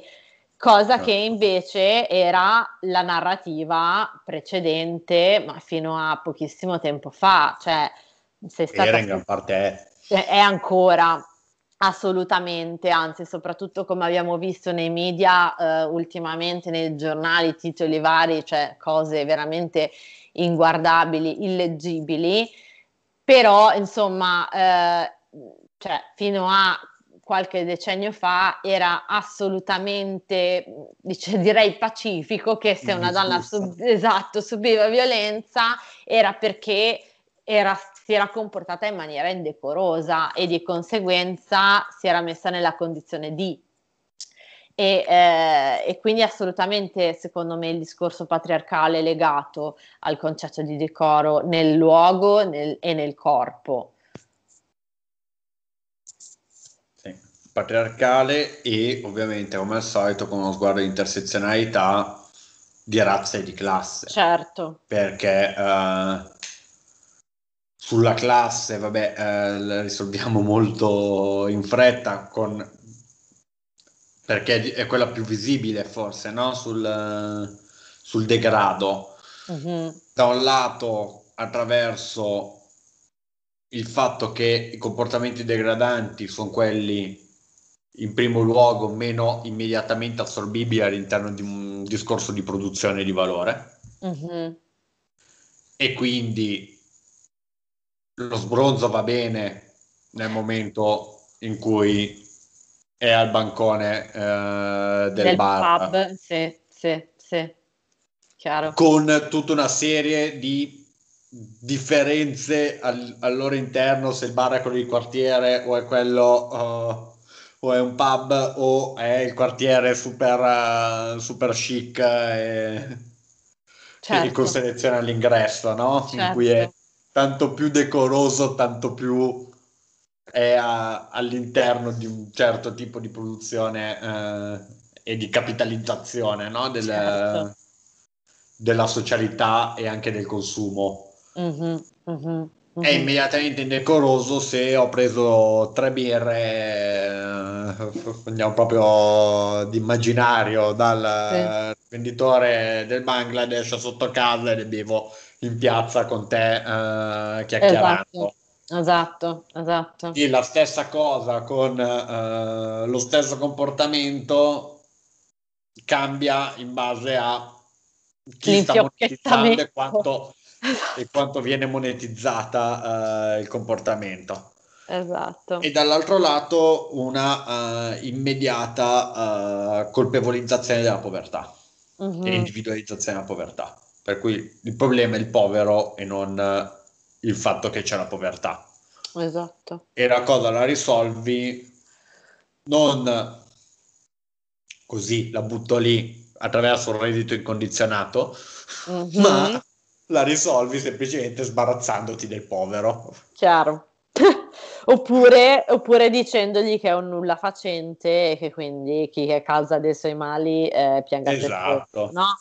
È eh, certo, certo come quella, quei, tutti questi discorsi allucinanti di eh, quello che io chiamo la toxic positivity della serie, eh, cioè io penso positivo, sono proattivo, sono produttivo e quindi mi va tutto bene e che tu eh, se le cose ti vanno male è perché non fai un cavolo, non migliori te stesso, non fai, non lavori su di te o su te stessa, non studi, non ti applichi cioè, quando voglio dire, mm, sì, ma forse non tutti hanno proprio le stesse possibilità di lavorare su se stessi in determinati modi. Cioè, è il solito discorso della, diciamo, della motivazione di quella spiccia brutta da quattro soldi, no? Sì, ecco. sì, sì. E infatti, eh, ma a, a proprio su questo punto, ho fatto questo, questo punto qui perché eh, una cosa che mh, a me colpisce molto è il legame che poi si va a, a creare fra eh, l'azione Mhmm, per esempio come quelle che hai citato tu, no? Un, um, per esempio una creazione di un controllo su un'attività che potrebbe essere degradante, quindi allora la controlliamo per renderla decorosa, come si lega poi al discorso di cittadinanza attiva e quindi il discorso di eh, creiamo tutto un tessuto, una narrativa che va a pushare il fatto che ah, bisogna tutti quanti partecipare eh, in questo mod, nuovo modo di fare per eh, insomma re- diventare partecipi di una iniziativa del comune in questo caso oppure dello Stato oppure del, del, di quello che è eh, e tutti quanti ci motiviamo l'uno con l'altro per andare in questa direzione. E crea un sacco di pressione questa cosa, perché poi se tu non ne fai parte diventi pure un cattivo cittadino, esattamente come cioè, il povero che non si dà abbastanza da fare per eh, togliersi dal suo, dalla sua situazione di povertà, cioè diventi uno che non ha voglia di fare un cavolo fondamentalmente e non è neanche appunto, non ha senso civico. Eh, sì, nel senso che poi appunto diventa quella cosa, diventa quella cosa lì nel momento in cui assumi quel discorso che ti ha dato, no? Ossia che eh, se non fai determinate politiche contro il degrado, qualunque, e in cui non sei tu a decidere cos'è degrado, ma ti viene imposto, eccetera, allora sei tu stesso degradante. Mm-mm, esatto. E, uh, e questa cosa qua è um, proprio per fare un discorso politico spiccio, oh, è diventato un'arma uh, tremenda il discorso del decoro. Uh-huh. Anche perché, allora, da un lato bisogna comunque riconoscere come le retoriche del decoro adesso sono usate da tutti, uh-huh. però non arrivano da destra, anzi, sì. Sì. arrivano tendenzialmente eh, da delle culture di sinistra. Uh-huh. E lo strumento che si, era, che si sono date per radicarsi passa attraverso quella società civile come normalmente intesa dalla sinistra istituzionale di sì. questo paese, no? E sì. da, uh, per essere proprio espliciti, dai figli del Partito Comunista, uh-huh. che del resto ha sempre avuto un rapporto molto stretto con ordine e disciplina. Uh-huh. Uh-huh. E vabbè, eh, non possiamo fare un seminario sulla storia del PC, però comunque ecco, chi è un po' presente le questioni del rapporto tra Partito Comunista e sinistra extraparlamentare. Ecco, buttiamo lì un link sul capire da dove arriva no, quella dimensione mh, quasi poliziottesca di certa esatto. cultura di sinistra in questo paese. Certo, certo. E uh, il decoro è diventato il modo progressista per attuare le politiche securitarie con un'altra retorica. Esatto. Però con lo stesso obiettivo di controllo e governo del territorio. Mm-mm. Ed è stato fatto anche con la partecipazione più o meno volontaria e più o meno inconsapevole di volontari, uh, associazioni, uh, corpi uh, della società civile che facevano delle cose che di per sé potevano anche apparire quantomeno innocue se non meritevoli. Sì. E che però venivano a generare quel tipo di intervento sul, uh, sulla città come una forma di sanificazione. Sì. Ed è molto... Mm, è difficile uh, questo nodo nel senso che poi si rischia di uh, cadere immediatamente sull'opposto, no? Però c'è stato un meccanismo per cui anche delle cose che di per sé lodevoli, come uh, le iniziative, che ne so, puliamo i parchi, sì. O un po' meno lodevoli, puliamo i muri con le, con le spugnette per togliere i uh, graffiti di qui sopra. Sì. Sì, sì, sì, sì, Tutte queste cose che magari venivano e vengono vissute come forma di, anche di cura della, dello spazio comune, del bene comune, eh, cura della propria città, eccetera. Uh-huh. Uh-huh che però venivano operate dall'alto esatto. sempre con una dimensione di rimozione, Mm-mm. sempre con una dimensione di non rivolta ad aprire gli spazi, ma a riprenderli, ma per chi? Per chi, per esatto. Chi? Perché poi è quella esatto. la questione. Quindi sempre il fatto di sottrazione a chi quegli spazi stava vivendo, cercando di sostituire un'immagine neutra apparentemente. In realtà, mm-hmm. come lo sappiamo, le immagini neutre tendenzialmente sono maschili, bianche, cisgender, eh, etero, infatti, certo. e eh, insomma rispondono a, agli assi del privilegio, no? Perfettamente, perfettamente. Mm. Ma infatti, facendo l'esempio di Torpigna, come veniva chiamata sì. ehm, come ti dicevo, da un lato questo discorso di ah, ok, facciamo una cosa progressista, una cosa appunto fac- facciamola strana, sì, ricopriamo tutto di Morales, però convenzionati, eccetera, sembrava una roba super da alternativi quando invece era una cosa assolutamente controllata e ok, e non l'hanno data da bere comunque alle persone. Ma eh, per esempio il fatto dei parchi eh, avevano ripulito questo parco, come dicevi tu, che può sembrare una cosa positiva e sicuramente in parte lo è, nel senso se ripulisci un parco, per esempio, dalle siringhe, cioè va bene, no?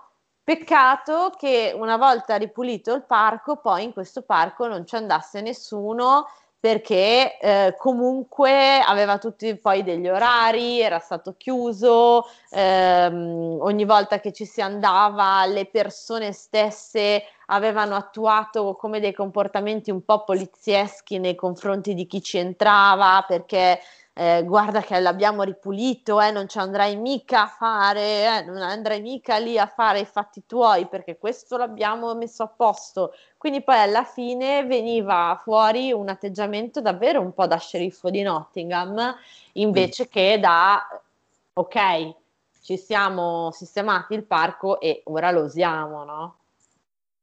Sì, certo. E poi L'altra cosa è che è sempre molto individualizzante questa cosa. Mm-hmm. Cioè, mm. questo modo di tirare in ballo la partecipazione come soggetto della, uh, del decoro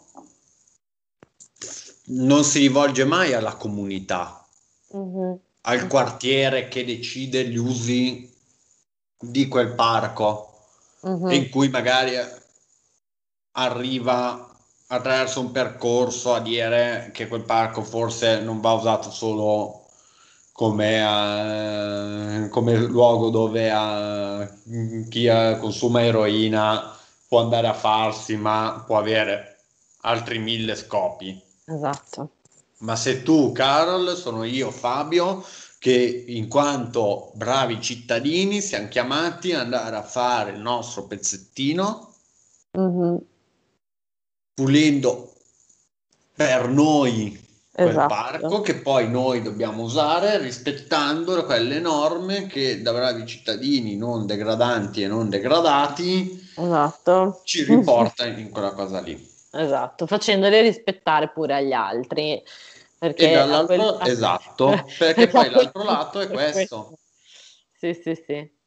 Perché um, per tornare al caso studio dei giocolieri, spesso i mh, mm, controllori più severi non erano le istituzioni, mm-hmm, mm-hmm. ma erano oh, i privati cittadini sì. che abituati del tutto assorbiti da una retorica in cui l'arte di strada è un problema e degradante, se vedevano qualcosa che non era all'interno di quel format tutto pulito e ordinato che si erano andati, Mm-hmm. Chiamava per esempio la polizia. Eh sì, perché, e ma perché... A me è mm. capitato di osservare delle situazioni in cui la polizia onestamente arrivava e diceva ragazzi noi non abbiamo la minima voglia di fare questo, però sì. abbiamo ricevuto una segnalazione e noi a segnalazione dobbiamo rispondere. certo. E, e ehm, per quanto uno possa anche non essere particolarmente empatico con le forze dell'ordine, cioè, sì. effettivamente in quel caso quelle erano le regole del gioco, no? Chiaro. Però il fatto che sia stata costruita l'idea che per essere un bravo cittadino devi fare questo lavoro eh sì. di controllo e in alcuni casi dell'azione eh sì. quello che succede nella tua città e che quello ti venga premiato come forma di partecipazione alla vita, alla vita pubblica. Mm-hmm, mm-hmm. No? Il caso, il caso del, del controllo del vicinato esatto. è un ottimo esempio Assolutamente. ci sono sì. dei meccanismi eh, impressionanti. Sempre durante la mia ricerca di dottorato, purtroppo non, so, non mi hanno mai fatto entrare in quel gruppo. Ecco. Però oh, questo è successo con... forse non ti avevo ancora raccontato. Ah. È successo con i ragazzi dello slacklining. Ah, no, non me l'avevi Eh, raccontato. A un certo punto arriva una signora che io tra l'altro avevo già incrociato perché il parco tra l'altro dove stavano allenandosi e stavano praticando era il parco sotto casa mia. Ok. E vabbè, io lo sapevo perché ero già da tempo in contatto con i ragazzi, a ricerca avviata e tutto. E quindi vabbè. E arriva questa signora che io tra l'altro avevo già visto nel, eh, nel negozio, nell'alimentare di quartiere, no? E arriva e mi dice, ehm, ah sì, eh, sapevo che c'erano questi ragazzi, eh, perché era stato scritto nel gruppo. Eh, nel Chiedo, gruppo? Nel gruppo. E ho detto, questa signora di 60 anni è nel gruppo dei liner che si dicono quando vanno a allenarsi dove? Mi sembra un po' strano. Sì, c'è. Cioè, io ci sono in quel gruppo, ma lei non ce la vedo troppo. No. E chiedo, ma scusi, in che senso? Eccetera. E fa, ah no, perché vabbè, c'è un, um, un gruppo per chi abita in questa zona, ci sono due gruppi WhatsApp eh, in cui ehm, vengono passate informazioni. Ed era Oh. passata una signora, vabbè, poverina, eh, anziana, non capisce bene ste cose, eh, che aveva scritto, attenzione, da questo lato del parco stanno facendo delle cose eh, strane, non passateci. Oh signore. E io che l'ho Eh, visto, eh, invece avevo presente cosa facevano i ragazzi, a me piace tanto vederli e quindi avevo una mezz'ora libera, sono sceso a farmi una passeggiata. Sì. Con- e me lo diceva con tutta la tranquillità del mondo. E mi ha fatto anche vedere, poi appunto purtroppo non mi ha, mh, nonostante abbia assistito, non mi ha, eh, eh, non mi ha mh, esteso l'invito perché io volevo assolutamente entrarci in quella cosa. Certo. Però oh, evidentemente non ero abbastanza rassicurante nell'aspetto, ecco. Eri troppo degradante. Esatto, troppo degradante o troppo poco padovano l'alternativa. E eh, mi ha fatto vedere ed era un gruppo in cui c'era un vero archivio No, di persone che mandavano foto di quattro bottiglie di birra su un muretto, Santa pace. di ragazzi che bevevano da una parte, Incredibile. ragazzi neri semplicemente alla fermata del pullman e quindi mi ha mandato l'allerta perché c'era qualcuno di pericoloso. No, vabbè, ma questa è follia pura. C'era- ed era un gruppo con tante persone dentro Ok. del quartiere e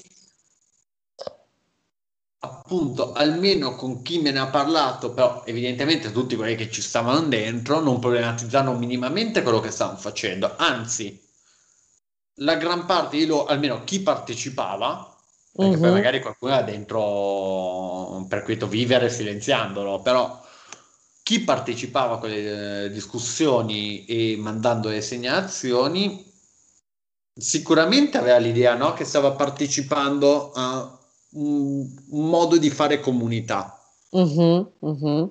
perché questa cosa qua viene presentata come una rottura dell'individualismo Sì, sì, sì, sì, sì. però è una rottura che produce cosa? Eh, perché è quello il punto e certo. soprattutto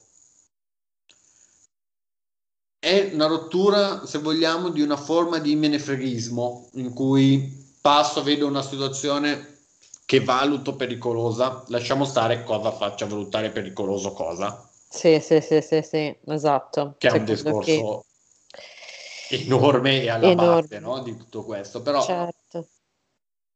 e lo segnalo, lo segnalo senza fare nulla e dicendo alle altre persone tendenzialmente di evitare quello. Sì, sì, sì, sì, sì, sì. Cioè, questa cosa non produce collettività e comunità in nessun modo, No, in nessun modo, assolutamente.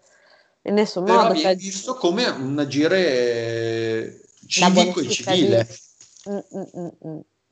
Sì, no, è, è, incredibile. Io credo che, in pa- allora, non in questo caso, ma nel caso precedente, quindi quello che mi dicevi dei, dei giocolieri che chiamano loro stessi le forze dell'ordine, in parte questo sia il risultato della paura di perdere quel poco che è rimasto per colpa di quelli che sono invece un po' troppo fuori dalle righe e quindi prima che ci tolgano tutto interveniamo e quindi credo che in quello ci sia in parte anche questo concetto qua della serie. Già siamo coi limiti almeno evitiamo di rimanere cioè di, di uscire fuori che ci tolgano tutto mentre in questo ultimo caso è veramente una narrativa che si è introiettata e che ti fa fare dei gesti che tra l'altro non hanno nessun tipo di senso, nel senso che non portano da nessuna parte. Voglio dire, una volta che l'ho segnalato nel gruppo di WhatsApp,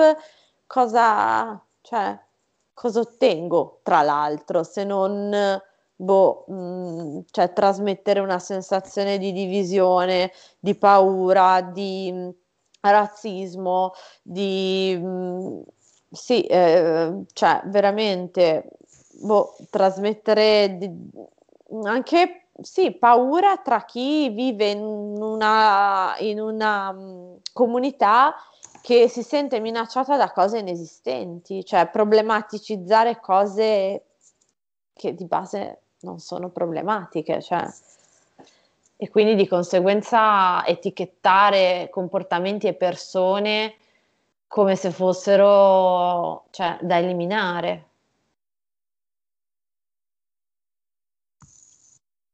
Eh, eh, sì, assolutamente, anche perché appunto poi porta davvero a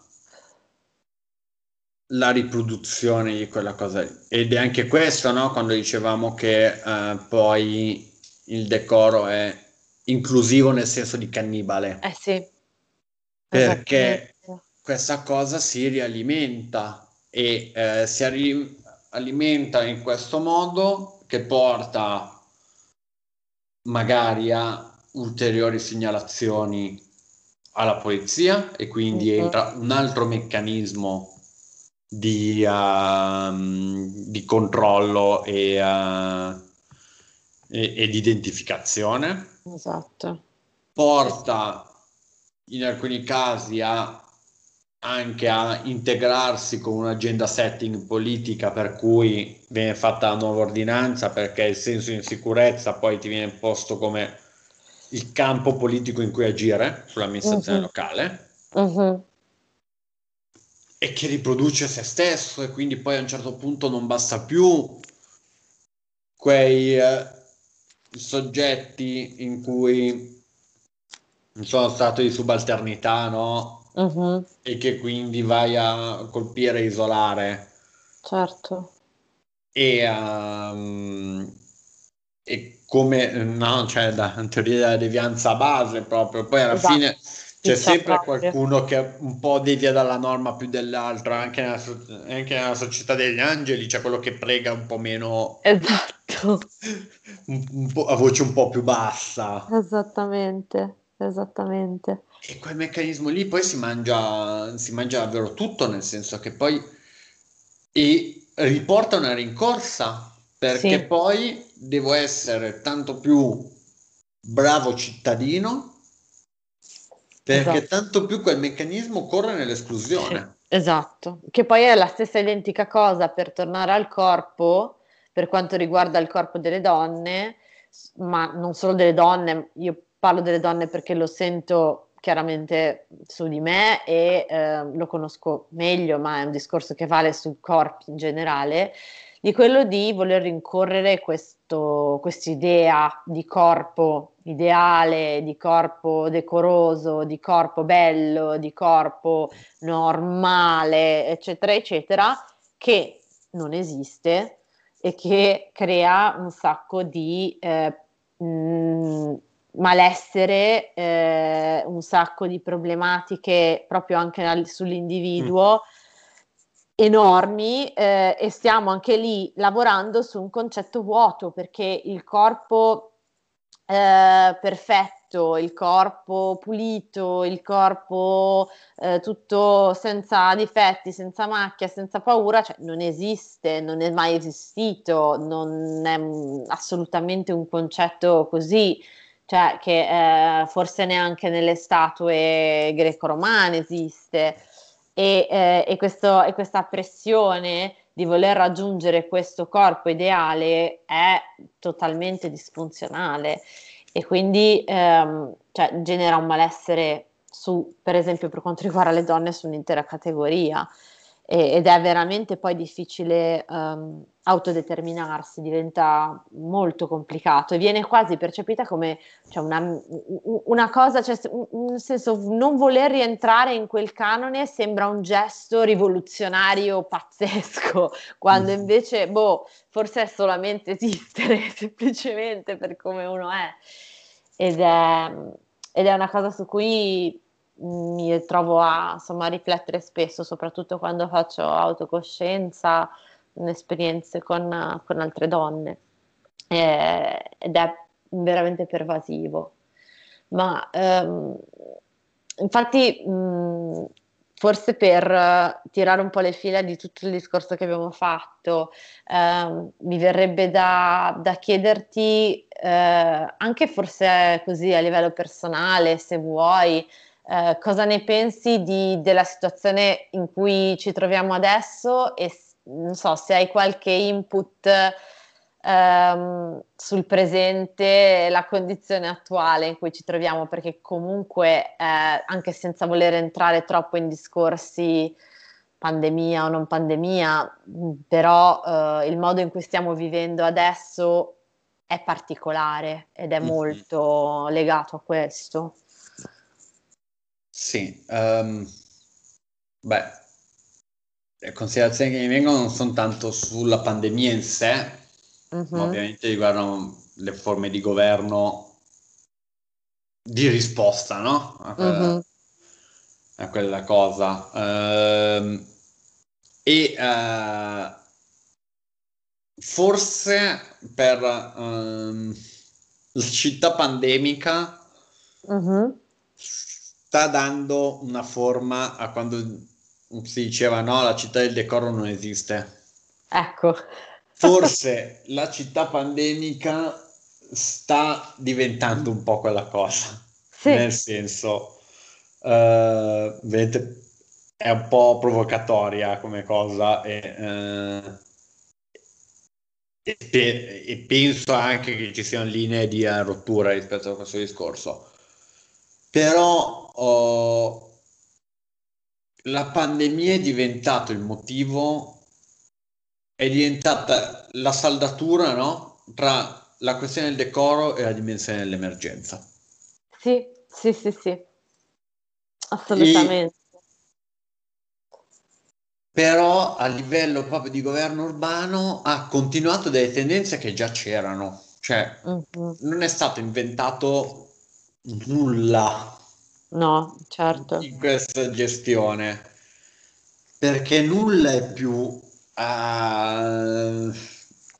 decoroso, nel senso che abbiamo un po' cercato di decostruire in questa, cos'è, ormai ora, basta, sì, sì, di sì. chiacchierata, uh, del, uh, dell'igienizzazione delle strade, uh-huh. del, uh, delle strade deserte, dei, uh, dei, controlli sul perché tu sei nello spazio pubblico e del dover dare una buona motivazione.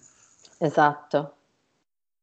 Giustificata o attraverso la produzione, che allora va tutto bene perché esatto. continui a far concorrere l'andamento della, del sistema e quindi non si discute, oppure certi vincoli anche familiari e di vita, e di vita però solo morigerati, solo riconosciuti, solo istituzionalizzati, no? Esattamente, esattamente. Cioè, quella eh, cosa lì è eh, la produzione no, della, della città della, del decoro giustificata da una situazione, cioè Sì, sì, sì, perché attraverso una situazione certo. sanitaria inimmaginabile fino al 2019.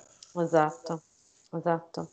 Ma infatti, e, eh, scusami eh, se scusa. ti interrompo, ma secondo me questo esempio è mm, parecchio interessante.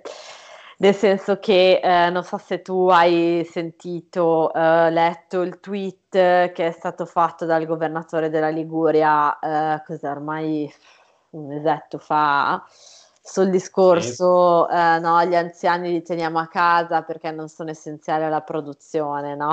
Cioè, nel senso che non ci ha neanche provato un attimo a toccarla piano, cioè non ci ha neanche provato un secondo a dire una cosa che potesse sembrare lontana dal discorso che hai fatto tu, c'era cioè proprio completamente calzante, cioè non ti vogliamo vedere non perché ti teniamo al sicuro, ma fondamentalmente perché non produci, cioè, e quella roba lì era, era stata veramente incredibile, cioè veramente una roba incredibile. E quindi cioè, eh, vorrei sottolineare che noi non siamo assolutamente qua a dire che non sia giusto proteggersi o proteggerci in questo momento, ma che si vedono proprio delle dinamiche che non sono assolutamente inventate e che si stanno mescolando con questo discorso del decoro e della sicurezza. Le due cose sono estremamente connesse in questo momento. Certo, e ti metto un'altra buttata, questa cagliaritana. Vai. A inizio, cioè il periodo primo lockdown, marzo tipo, uh-huh. cartelloni pubblicitari del comune di Cagliari che recitavano qualcosa tipo oh, quando mio padre è entrato in terapia intensiva eh, ho capito che dovevo evitare quella spesa inutile. O quando è morto mio figlio dovevo, ho capito che non dovevo fare quella corsetta. Oh, signore, ok. E le due cose insieme mostrano non tanto, appunto, come dicevi te giustamente, la questione non è mettere in discussione il fatto che bisogna cambiare in questo periodo anche il nostro stile di vita perché c'è una questione di reale che avviene in certe situazioni e meno eviti, cioè più eviti situazioni in cui questo possa succedere. Chiaro. Prima, però evidenziano come c'è un discorso politico che è del tutto coerente con la questione del grado decoro uh-huh. che da un lato mira a riprodurre pari pari gli stessi criteri di, uh, di ordine della società uh-uh. e quindi come il governatore Liguria non mette minimamente in discussione il, il, fatto che l'economia arriva prima della salute, arrivi esatto. prima della salute. Esatto. Dall'altro una dimensione estremamente individualizzante, ecco. Uh-huh, uh-huh. E così come dicevamo prima, se per rompere le politiche del, del decoro non dobbiamo fare degrado, ma essere indecorosi, uh-huh, qui il ragionamento è cercare di capire fuori da questo squallidume ci voglio andare fatto di uh, lavoro e morigeratezza, uh-huh. in quale modo costruire insieme delle comunità che si autodeterminano, si uh, mettono la cura al centro. Esatto. Mettono il lavoro comunitario uh, di, in condivisione, che appunto è atto di cura, esperienza collettiva aperto mm. possibile, no? Certo. Certo, assolutamente, assolutamente. Infatti è esattamente questo che, che è il punto della situazione, c'è un'esperienza di cura ehm, collettiva e veramente inclusiva e non metto dei cerotti, eh, farlocchi su delle ferite che non so nemmeno se esistono o forse se me le sto quasi un po' creando per far vedere quanto sono bravo a attaccare i cerotti. Ecco deve fare, deve fare una, proprio una metafora uh, spiccia spiccia, ecco. Sì, sì, sono molto d'accordo con questo discorso e anzi, grazie per l'esempio delle pubblicità cagliaritane che le metto in archivio. Mancava, eh, esatto, chicca. le metto in archivio insieme alle orrori del 2020, che ho un archivio di, di, di orrori da tirar fuori per i prossimi dieci anni quest'anno. Poi ti mando ampia documentazione fotografica. Grazie. Grazie. Grazie. Fabio, io davvero ti ringrazio per, per avermi aiutato a, insomma, a decostruire un po' questo concetto e, e aver fatto un'analisi così ampia e di esserti preso tutto questo tempo per, per insomma, aiutarmi perché da sola non ce l'avrei mai fatta sicuramente ed era Grazie un tema te, che invece. mi stava molto molto a cuore. È stato un vero piacere parlare con te. Mio. Grazie Dai. E siamo vicini a Natale, quindi ti faccio gli auguri. Come decoro dice, no? Perché voglio dire, cioè, vogliamo fare decorosi, siamo al 7 di dicembre, Sant'Ambrose, la Madonnina, quindi mi sembra più che doveroso farti gli auguri pubblicamente di buon Natale. Che brutta persona. Grazie. Sono una brutta persona. Questa cosa deciderò se includerla o tagliarla, ma mi sa che la, la terrò perché mi piace tanto. Così, va bene. E la chiudiamo così. La chiudiamo così. No, davvero, grazie mille. E buona serata, anche perché ti ho tenuto fino alle 11.40. Sappiate, ascoltatori, che ho tenuto Fabio a parlare con noi fino alle 11.40 di notte. Grazie, davvero. Dai. A presto, bello. Grazie. Ciao cara. Ciao, ciao, Ciao. ciao, grazie. Grazie per aver ascoltato questo episodio di Conversations with Carol. Spero che ti sia piaciuto e ti ricordo che puoi rimanere in contatto con me attraverso i miei canali social dove mi trovi come Carolina Benzi sia su Instagram che su Facebook oppure sul mio sito web www.carolinabenzi.com. Ciao!